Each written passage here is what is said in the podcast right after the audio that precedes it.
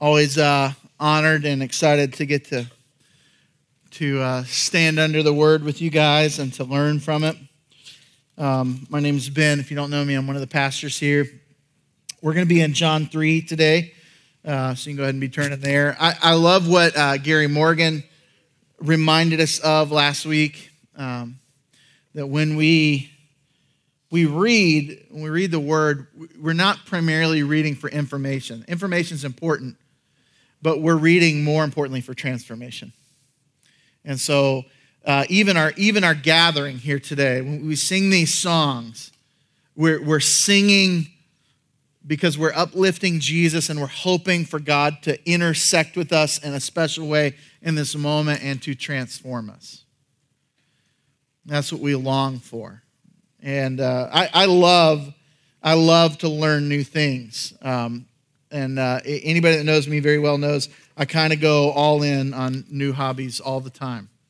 Um, if it's not uh, pocket knives, it's lawn care or coffee or mustache wax, or, you know, it just could be, it could be anything, you know, uh, that I could go in on next. And, and I just, I love to soak up new information. But, you know, if you've, if you've been around the church for a while, it's easy to kind of bring that mindset again into our gathering and to go, uh, you know, and just kind of check out sometimes and go, well, I've, I've heard this before. I'm, I'm not learning anything new. And, and I just want to urge you and, and urge myself to, to, to always be looking to listen with fresh ears and with an open heart and to say, God, I, I don't just need new information. I need to be reminded of what I'm not doing and what I don't really believe. And I need to be reminded of what I do believe, but it doesn't feel like I believe it very much right now. And I need you to transform me. And so I hope as we read maybe the, the most famous chapter in the Bible, definitely the most famous verse in the Bible, that we that we will be open to hear with, with new ears. And so as we read it here in a second, Holy Spirit, would you would you speak? Would you speak to our hearts? Um, if you don't have a Bible, uh, we would love to, to let you have one. Um, just hold up your hand if you don't have a copy of God's Word with you, and our ushers will bring you one. Uh, and again, we're going to be at John three. That's page eight eighty-seven probably in this Bible. Uh, so if you need a Bible, just hold up your hand and kind of turn there with us. If not, you can tune in on your uh, on your phone or via the screens. Um, but we're going to be in John chapter three. Let's go ahead and read together. It says, "Now there was a man of the Pharisees named Nicodemus, a ruler of the Jews. This man came to Jesus by night and said to him, 'Rabbi, we know that you're a teacher come from God, for no one can do these signs that you do unless God is with him.' Jesus answered him, 'Truly, truly, I say to you, unless one is born again, he cannot see the kingdom of God.' Nicodemus said to him, 'How can a man be born when he's old? Can he enter a second time into his mother's womb and be born?' Jesus answered, 'Truly, truly, I say to you, unless one is born of water and the Spirit, he cannot enter the kingdom of God. That which is born of flesh is flesh, and that which is born of Spirit is spirit. Do not marvel that I said to you, you must be born again. The wind blows where it wishes, and you hear its sound, but you do not know where it comes from or where it goes. So it is with everyone who is born of the Spirit.' Nicodemus said to him, 'How can these things be, Jesus?' And Jesus answered him, 'Are you a teacher in Israel, and yet you do not understand these things? Truly, truly, I say to you, we speak of what we know and bear witness to what we have seen, but you do not receive our testimony. If I've told you earthly things and you do not believe, how can you believe if I tell you heavenly things? No one has ascended into heaven except he who descended from heaven, the Son of Man. And as Moses lifted up the serpent in the wilderness, so must the Son of Man be lifted up, that whoever believes in him may have eternal life. For God so loved the world that he gave his only Son, that whoever believes in him should not perish, but have eternal life. For God did not send his Son into the world to condemn the world, but in order that the world might be saved through him.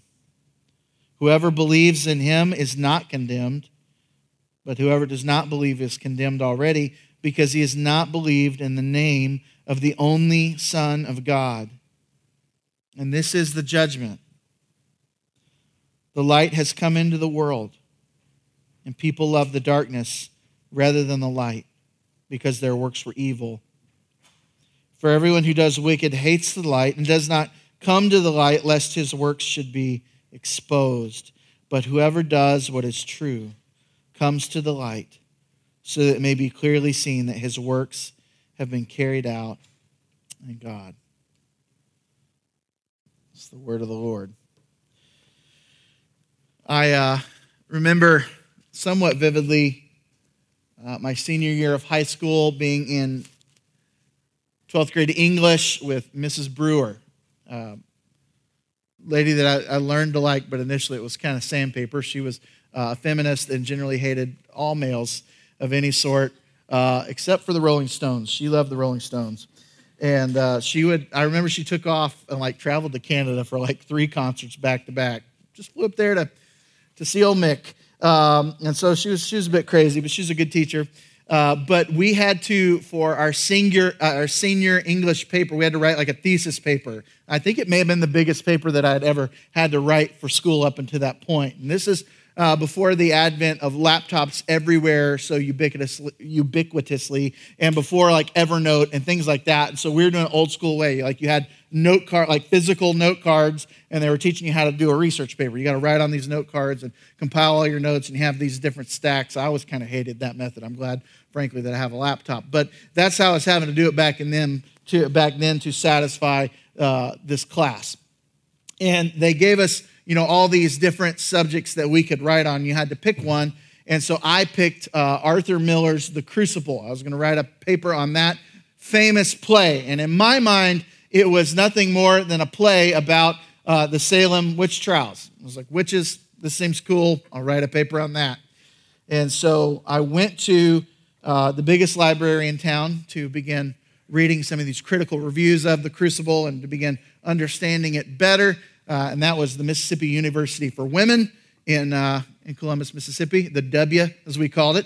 And uh, a cool, like, mid-century, like, old-school library. And so I went in there and started diving through, you know, all these critical, you know, big books, critical reviews of The Crucible, and uh, and reading.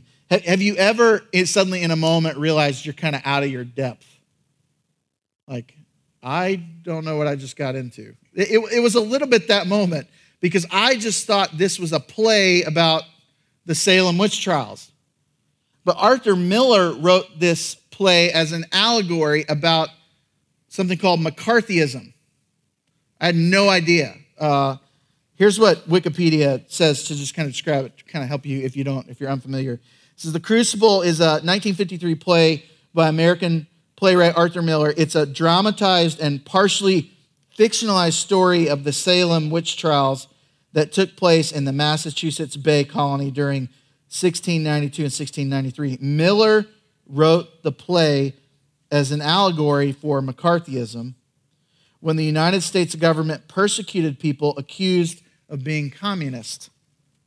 Miller himself was questioned by the House Representatives Committee on Un-American Activities in nineteen fifty-six and convicted of contempt of Congress for refusing to identify others present at meetings he had attended. So at this time in America, there was what was called the Red Scare, and there was a lot of fear that communists were everywhere among us, and that Russia had secretly invaded and, and was trying to turn our country communist. And so uh, a bit of a witch trial, we still use that phrase that way, went on during the fifties, where they were just convicting people and jailing them for uh, supposedly communist uh, ties. And probably some of them were and some of them weren't. But, but Miller wrote the whole play to demonstrate that some of these accusations and some of the people being put in jail, it was ridiculous. and we just needed somebody to blame. None of that has any bearing on the sermon. But I had no idea that that's what this play was about when I decided to write a paper on it. And I remember talking to our, uh, like, uh, there was a girl that was uh, our helper teacher, you know, she was in college. Uh, and so she was kind of in charge of the class the second semester. And, she, and I approached her one day. She's like, how's the paper going? I'm like, ah, pretty good. I was like, but I, I guess this is a play about McCarthyism? I had no idea. And she just looked at me like, yeah, you're dumb. And uh, I was like, you know, guilty. I had no idea. Nicodemus, when he gets in this conversation with Jesus, is, is way in over his head. He has no idea. No, he's coming from a position of authority, and he has no authority. And so I want us to look at it again together, uh, Nick at night here.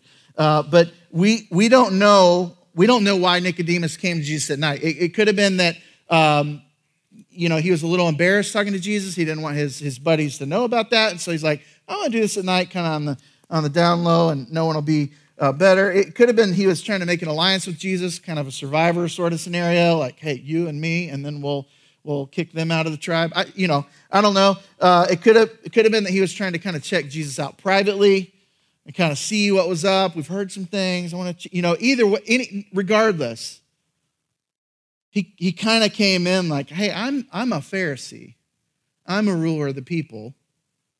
And he comes to Jesus. Now, he does come, um, he does come pretty graciously. It, it, if you look again, it says, there was a man of the Pharisees named Nicodemus, a ruler of the Jews. And this man came to Jesus by night, and he said to him, Rabbi. So that's a collegial term.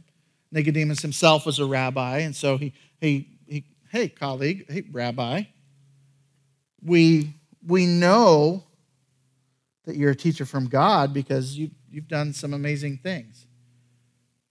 And those aren't really easy to explain. And, and D A Carson puts it this one. Uh, formerly, Nicodemus has not yet asked anything, but the implied question seems to be something like, who are you then, Jesus?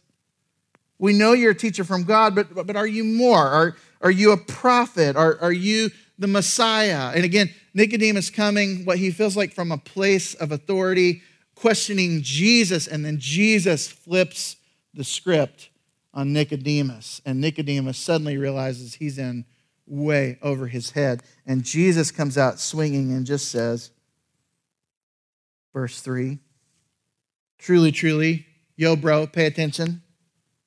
I say to you, unless one's born again, he cannot see the kingdom of God. And so I think it's first important for us to think, how would he have received that initial statement?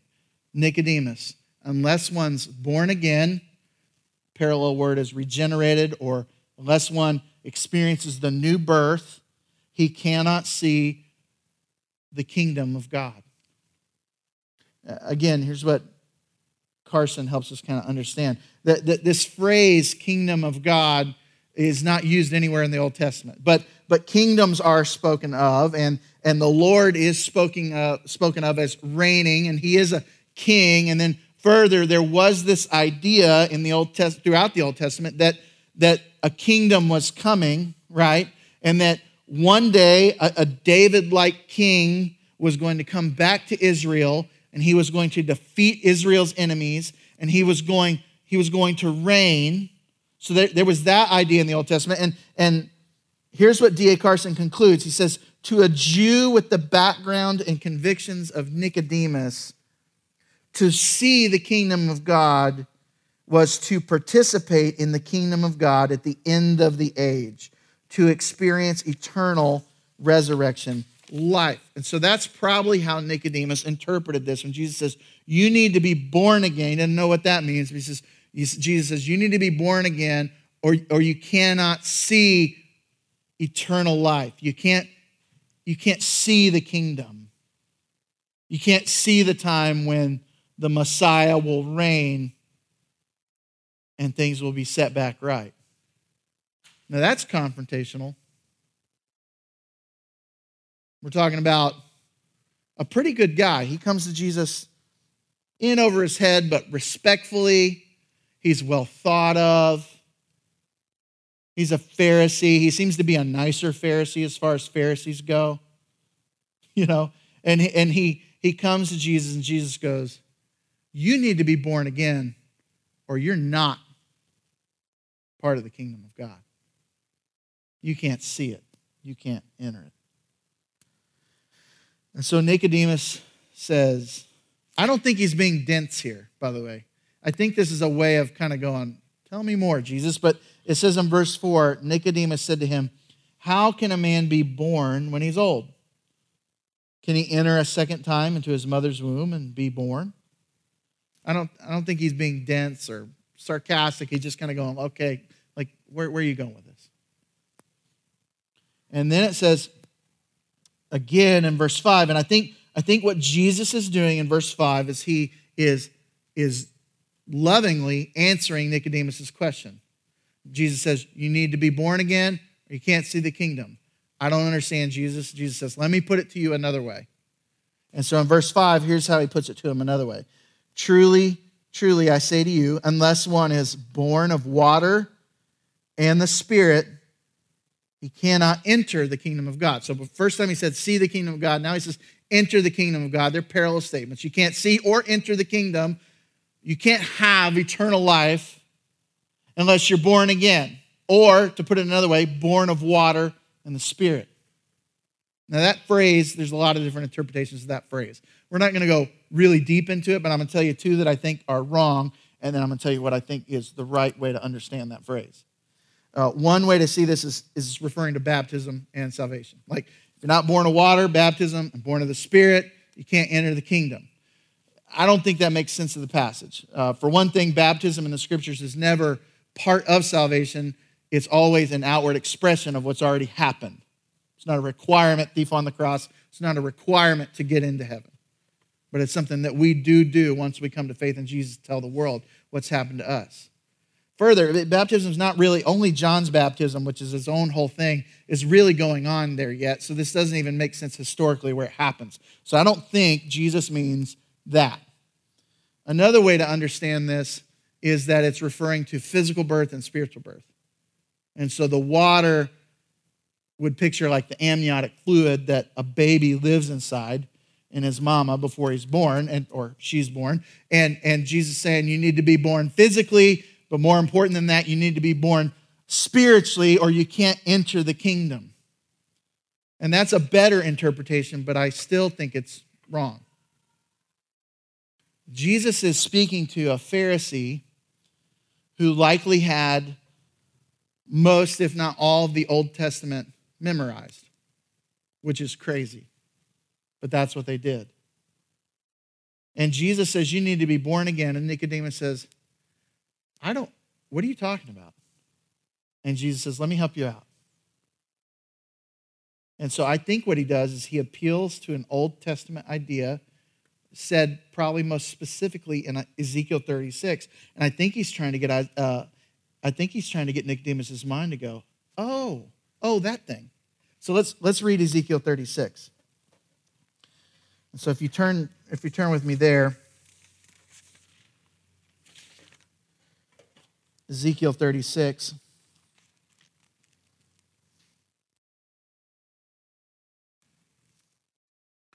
Here's what's prophesied. Now, in in in this port portion of the Old Testament, uh, Israel has been kicked out of the Promised Land for their sin, and um, and they're captives everywhere. And God is prophesying what's going to happen in the future. And beginning at verse twenty-four, this is what he says. God prophesies to Ezekiel, says, I will take you from the nations and gather you from all the countries and bring you into your own land. I will sprinkle clean water on you, and you shall be clean from all your uncleanness, and from all your idols I will cleanse you, and I will give you a new heart, and a new spirit I will put within you, and I will remove the heart of stone from your flesh and give you a heart of flesh, and I will put my spirit within you and cause you to walk in my statutes and be careful to obey my rules. You shall dwell in the land that I gave to your fathers, and you shall be my people, and I will be your God. And I think what Jesus is saying to Nicodemus is, you need to be born again. Jesus, I don't understand. Let me put it to you another way. You need to be cleansed of your sin, and you need to be given a new heart. You need to be born of water and spirit. Nicodemus still doesn't get it. But, but what, what's, the, what's the fundamental problem with all of us? The, the fundamental problem with all of us is, is not that we don't know right and wrong. The problem with all of us is, is, is not that we don't know what we ought to do. The, the problem with us, everyone in this room, myself included, is that though we know what we ought to do, we can't seem to do it. Sometimes we don't even want to do it. The Pharisees were looking for a Messiah to come and to make all things right. And they were convinced that the reason things were not yet all right the way that they ought to be, and the reason that the Messiah had not yet come, is that the people had not followed the law of God the way that they ought to. And there was some truth to that. So they were hyper-focused on following the law. They were hyper-focused on following all the rules. They even made new rules to help them obey the other rules. They're like, well, if it didn't spell it out here, let's talk about twelve ways that this could possibly, you, you would need to follow this. And so there were all kinds of rules about, you know, how you had to wash so you, that you weren't unclean, and how you had to obey the Sabbath, and how far you could walk on the Sabbath, and how you, how far, you, you know, you, you couldn't walk on the Sabbath. And they, they were focused on all the rules and, all, and obeying the word of God, because they're saying, that's what we need. If we could all just obey, then the Messiah would come and everything would be set right. And Jesus here says to Nicodemus, that's not the problem, bro. The problem is, is even though you know what you ought to do, you don't do it. In fact, you don't even want to do it sometimes.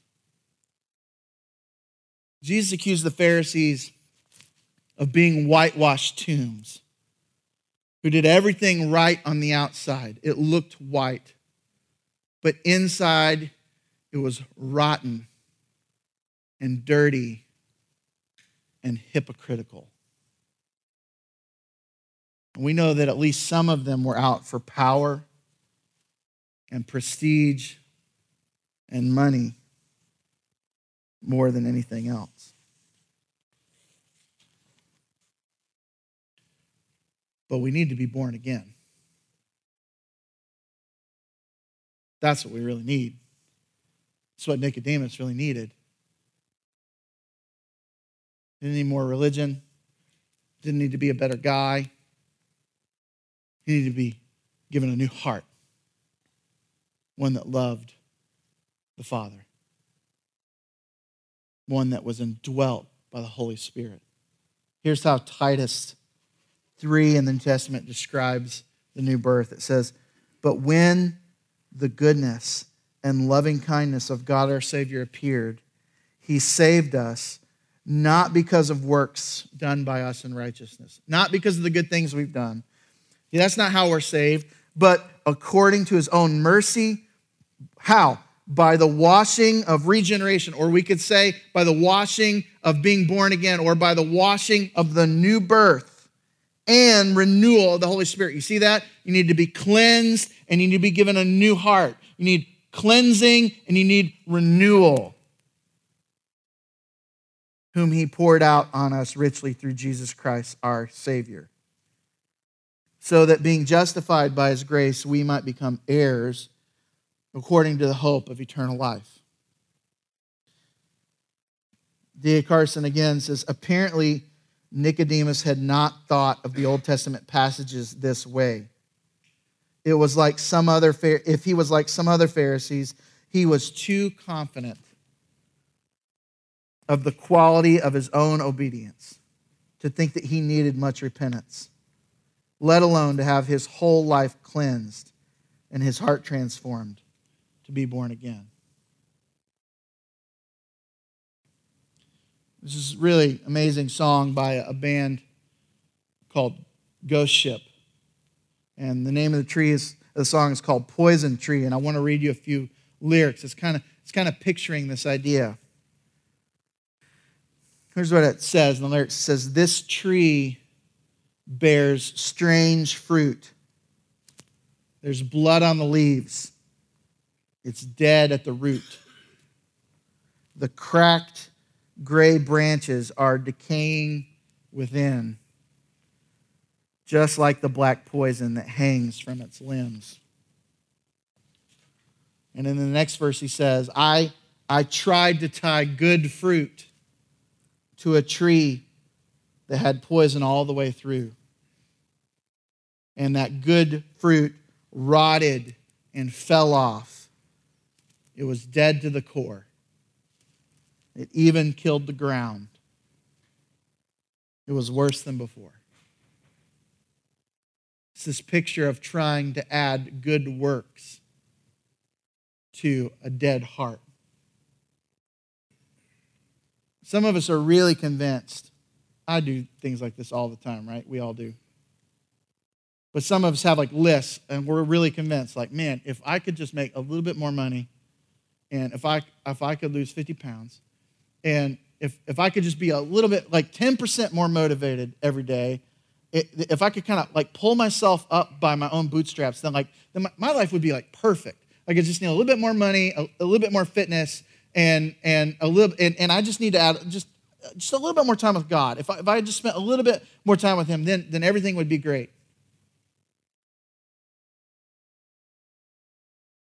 And, and that may be well and good if you're a believer and you're going, I need to set some priorities and some goals in life. But but if you're if you're not a, a follower of Jesus and you're thinking it's just it's just add a few things to my life, if you're just trying to add Velcro on good fruit, but your heart's still dead, you're going to end up worse than when you started off. It doesn't work that way. Jesus looks at Nicodemus and says, "You need to be born again. You need to be washed by the Holy Spirit and cleansed of your sin and given a new heart. Your heart is hard, and I need to take out the hard heart and give you a new heart, one that treasures me and loves me." That's what you need.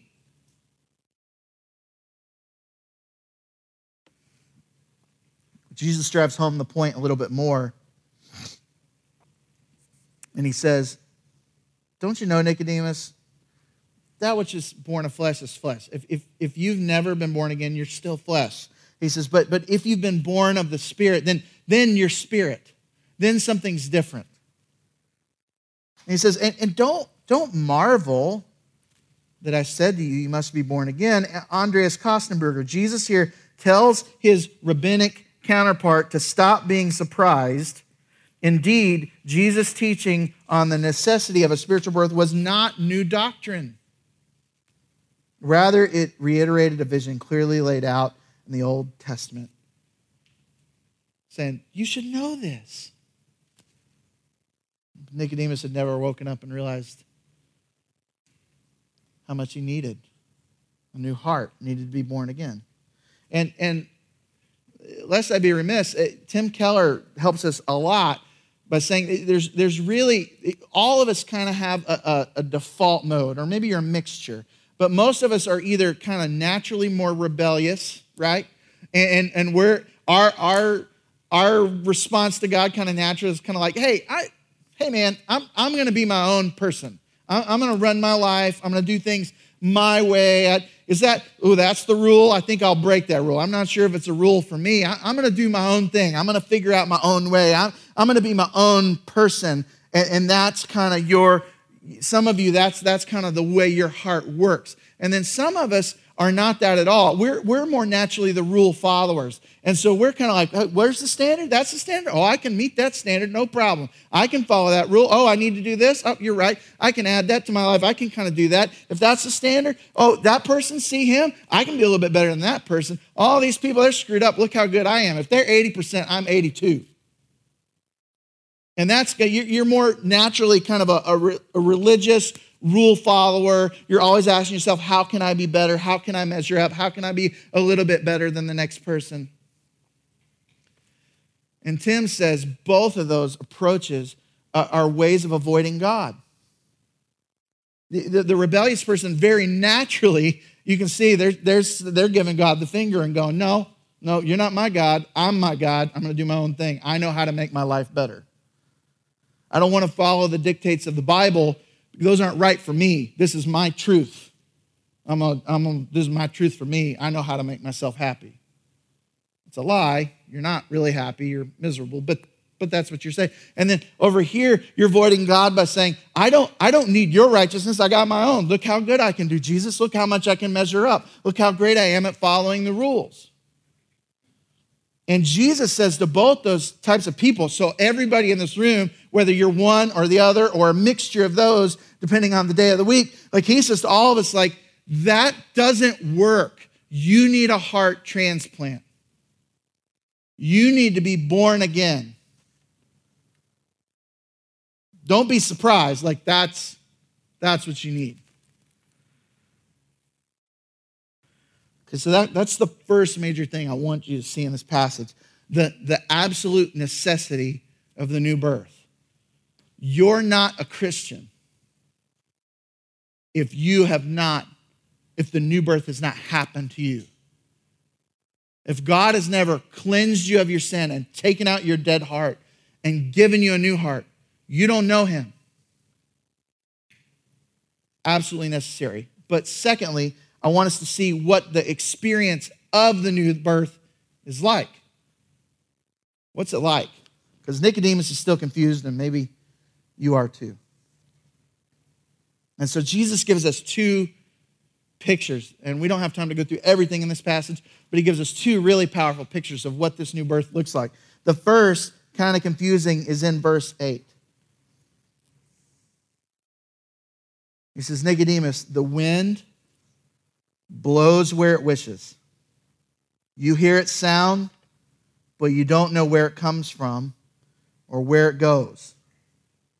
So it is with everyone who's born of the Spirit, who's experienced a new birth. Jesus here compares the Holy Spirit to the wind. In fact, in the Greek, it's the same word, wind, spirit, pneuma, ruah. It's the same thing. And so he compares the way that the Spirit works in the new birth to the way that wind blows.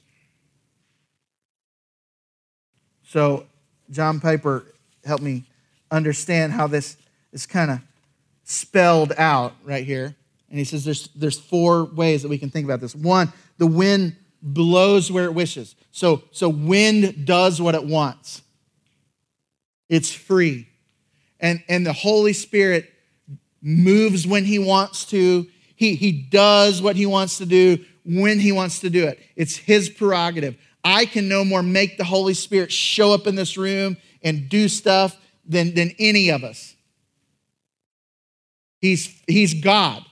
He's part of the, the triune God. He's part of the Trinitarian deity. He, he does what, he's absolutely sovereign and powerful. He does what he wants. So Jesus says, the wind blows, like we can't control the wind, you can't control the Spirit, Nicodemus. And secondly, you, you can feel, but you can feel the Spirit when he's around.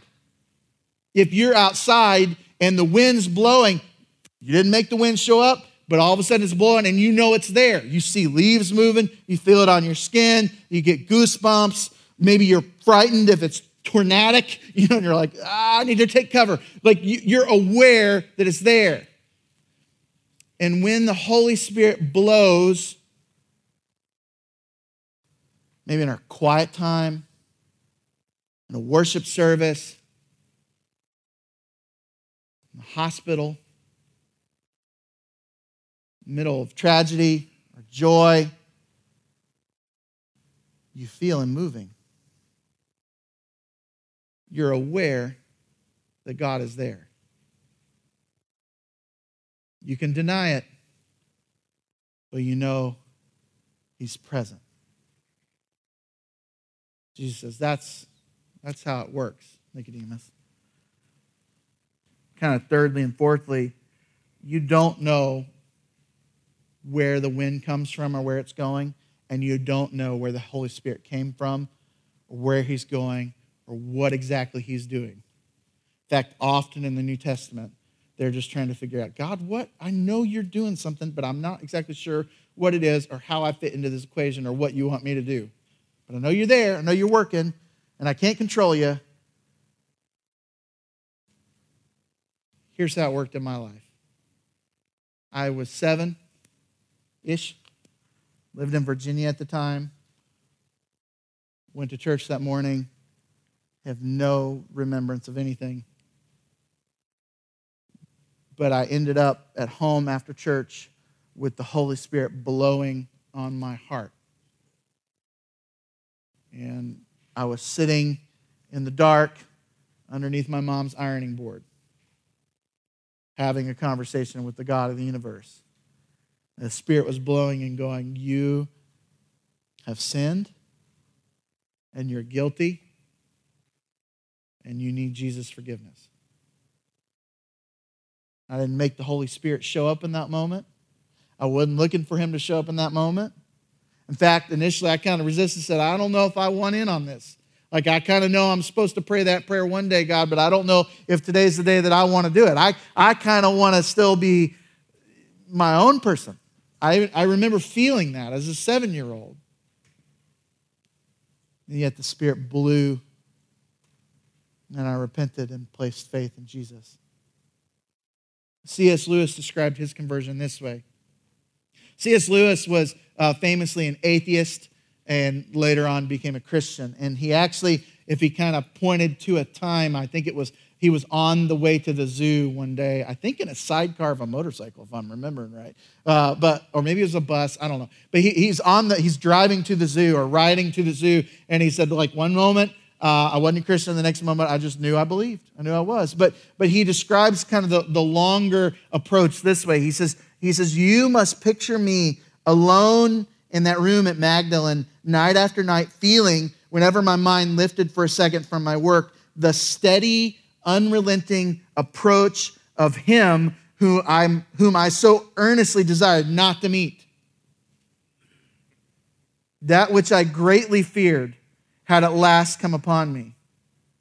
And in the Trinity term of nineteen twenty-nine, I gave in and admitted that God was God. And I knelt and prayed. Perhaps that night, the most dejected and reluctant convert in all of England. Spirit of his own prerogative just showed up and started blowing, and there was nothing C S Lewis could do to not be awakened to the reality of the God of the universe and to his cold, dead heart and to of his need for salvation and of a new heart. And ironically, where he wrote this, the book is called Surprised by Joy. So he's the, he's the most reluctant convert in all of England, but then he, he meets the one whom his soul craves, and he's, he's surprised by joy, overcome by a God of the universe who loves him. That's the first picture. Um, kind of to cap it off, D A Carson says, the point is that the wind can neither be controlled nor understood by human beings. But that does not mean that we cannot detect the wind's effects. We hear its sound, watch the swaying grasses, see the clouds scuttling by, hide in fear before the worst windstorms. So it is with the Spirit. We can neither control him nor understand him, but that does not mean that we cannot witness his effects. When the Spirit, where the Spirit works, the effects are undeniable and unmistakable. That's the first picture, Nicodemus, of how this works. Here's the second. If you skip on down, we're not going to go through all of these statements.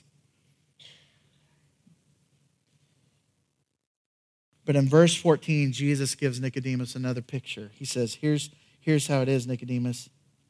As Moses lifted up the serpent in the wilderness, so must the Son of Man be lifted up, that whoever believes in him may have eternal life.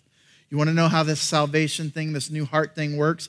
First, Nicodemus, the wind blows, and he draws people to himself, and he awakens their hearts, and he takes out the dead heart, and he gives them a new heart. Here's the other way it works. Uh, this is a reference to Numbers twenty-one. And in Numbers twenty-one, the people of Israel are wandering in the desert, right? And if you know anything about that portion of the Bible, they're, they're constantly sinning and repenting, and they don't go into the promised land quickly because they keep sinning and not trusting God. And God's trying to teach them over the course of the forty years to trust him. And he has their best interests at heart.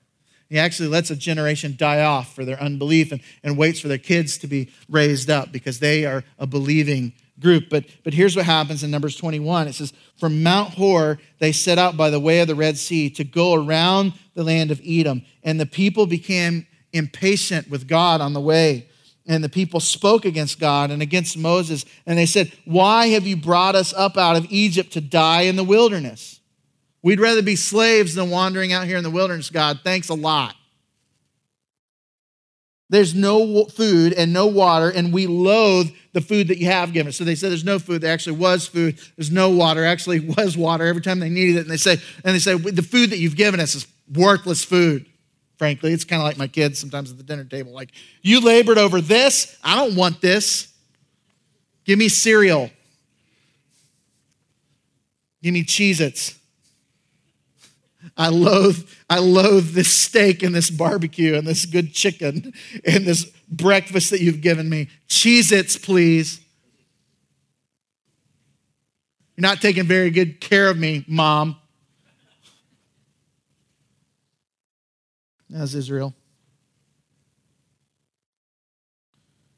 And the Lord sent fiery serpents among the people, and they bit the people, so that many people of Israel died.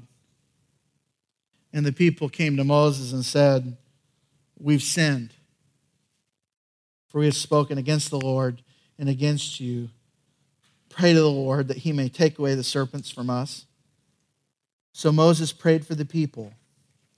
And the Lord said to Moses, make a fiery serpent and set it on a pole, and everyone who is bitten, when he sees it, shall live. So Moses made a bronze serpent and set it on a pole. And if a serpent bit anyone, he would look at the bronze serpent and live. And now Jesus takes that picture again, who man who knew the Old Testament really well, and says the same way that the, the and that's, by the way, where we get the ambulance symbol, the pole and the serpents from this Bible story. And he says the same way that they, though they were sinful and, and were experiencing the just consequences of their sin of rebelling against me, and the, and the serpents were biting them, and they had poison within them, and that's what was going on. He said, if, if they, they don't need to do anything, they just need to look. If, if they'll look to the serpent up on the pole, they'll be saved, and I'll forgive them and heal them. They don't need to do, they, they're, they're guilty. They don't deserve my grace and my mercy, but if, but if they'll just look, if they'll just have faith, and my ability to heal, I'll heal them. And Jesus says, same way.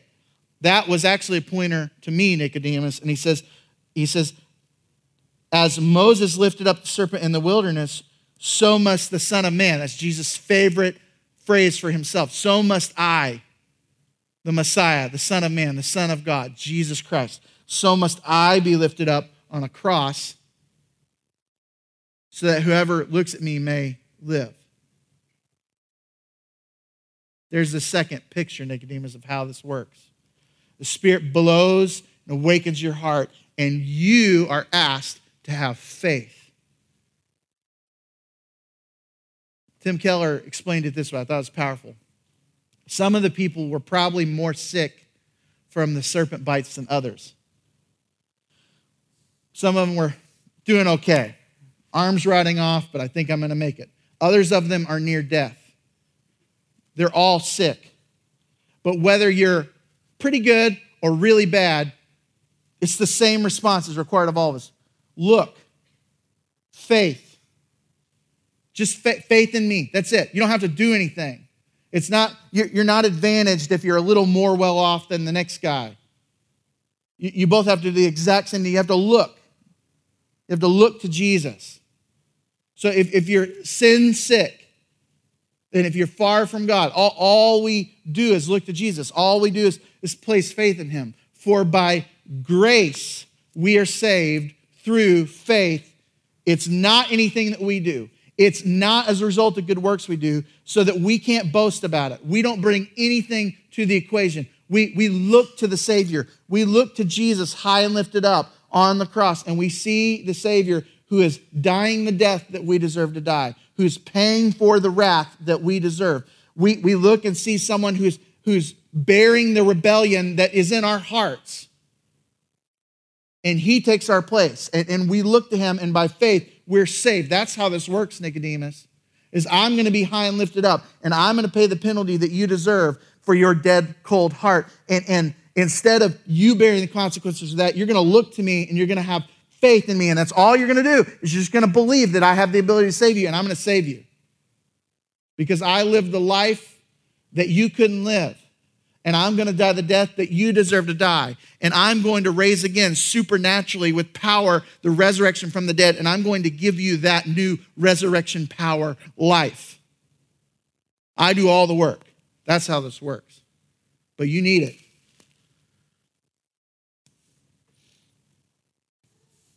There's none righteous, no, not one. There's no one who understands. There's no one who seeks for God. All have turned aside. Together, we've all become worthless. No one does good, not even one. Our throats are an open grave. With our tongues, we lie and deceive. The venom of snakes is under our lips. Our mouths are full of curses and bitterness. Our feet are swift to shed blood. And our paths are ruin and misery. And we have not known the way of peace. And there is no fear of God before our eyes. All have sinned and fallen short of the glory of God. And the wages of sin is death. But the gift of God is eternal life in Christ Jesus our Lord.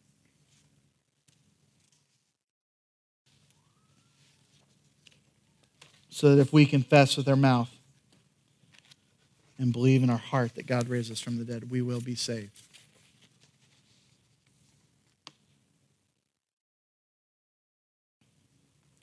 John goes on, we're not really going to dive in, but but John goes on to, to explain the situation that we're in apart from Jesus right now. We have, we have cold, dead hearts, and the Spirit is blowing, and all we got to do is look to Jesus. But, but if we don't, this is where we are.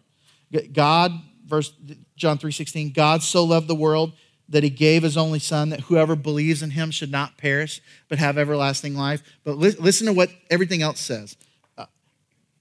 God didn't send his son. He didn't send Jesus into the world to condemn the world. It, Jesus did not come so that you would go to hell. He came so that you don't have to go to hell. He came so that you don't have to continue to be who you are. And it says, um, God did not send his son into the world to condemn the world, but in order that the world might be saved through him. For whoever believes in him is not condemned. But if you don't believe in him, but whoever does not believe in him is already condemned. You're already under condemnation. See, right now, apart from Jesus, any, anybody apart from Jesus is, is already under condemnation. You're already bearing some of the consequences of your sin. You may see that life is not working out for you the way that you wish it would. And that's only going to get worse. Until eventually one day, it's going to get much worse. And that's the situation we're in. Ephesians two says that we're following the prince of the power of the air. It's such a, a vivid way of explaining it. I didn't share this in first service, but I, I want to read to you guys because I don't think we believe this. But this, this is what Paul, this is who Paul says we are apart from Jesus. We are dead in your trespasses and sins in which you once walked, it, because he's speaking to Christians, following the course of the world, following the prince of the power of the air, the spirit that is now at work in the sons of disobedience, among whom we all once lived in the passions of our flesh, carrying out the desires of the body and the mind, and we're by nature children of wrath. We're already under condemnation, like the rest of mankind. That's who we are apart from Jesus. But this says, and this is the, but God so loved the world. He didn't send the Son into the world, condemn the world, but that the world will be saved. That's who you are. That's not who Jesus wants you to remain. Ephesians two says, but God being rich in mercy because of the great love with which he loved us, even when we were dead, made us alive, that's regeneration, made us alive together with Christ, by grace you've been saved, and raised us up with him, and seated us with him in the heavenly places in Christ, so that in the coming ages he might show the immeasurable riches of his grace in kindness towards us in Christ Jesus, for by grace you've been saved. And you're his workmanship, created in Christ Jesus for good works, which God prepared beforehand that we'd walk in him. He wants to transform your life. He wants to make you new. He doesn't want you to keep the cold, dead heart. He doesn't want you to be fearful and unbelieving. He wants you to believe and be saved. He wants the Spirit to blow on your heart and for you to respond in faith.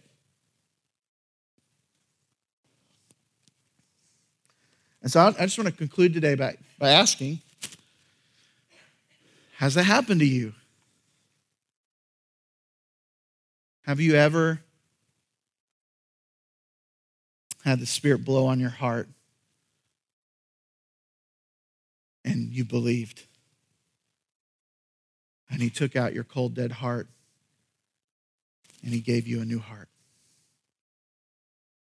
Because that's the only way that we see the kingdom. That's the only way that we have eternal life. And God loves us. Though, though God will by no means clear the guilty, he will by no means lift the consequences of our sin. He, he's, a, he's, he's merciful even in the midst of his wrath.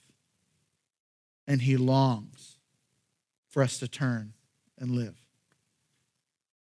to see Jesus lifted high and to believe. And, and some of you here, um, your life looks pretty together, but you know behind the scenes it's not as together as it looks. And you need a heart transplant. And some of you, it's more obvious that your life is not together.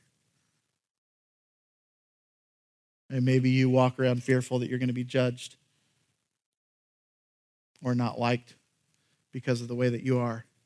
And I hope when you came in here, you didn't feel judged and you felt the love of Jesus from his people.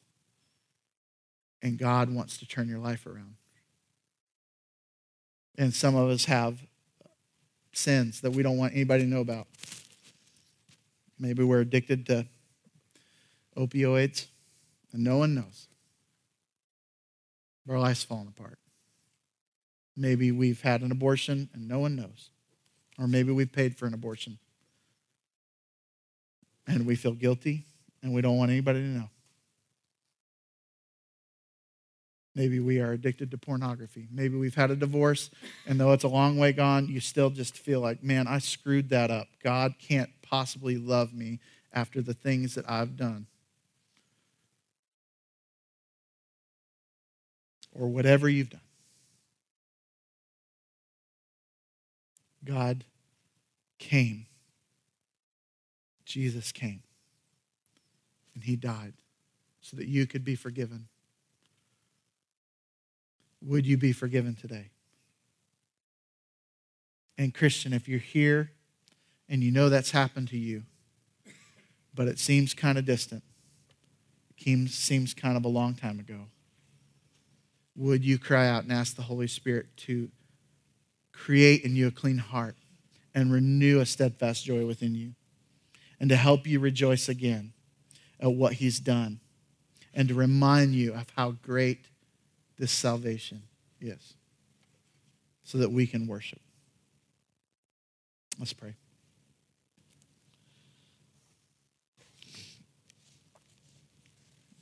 Father, it would just be so amazing if you would help us now to respond in faith and enjoy.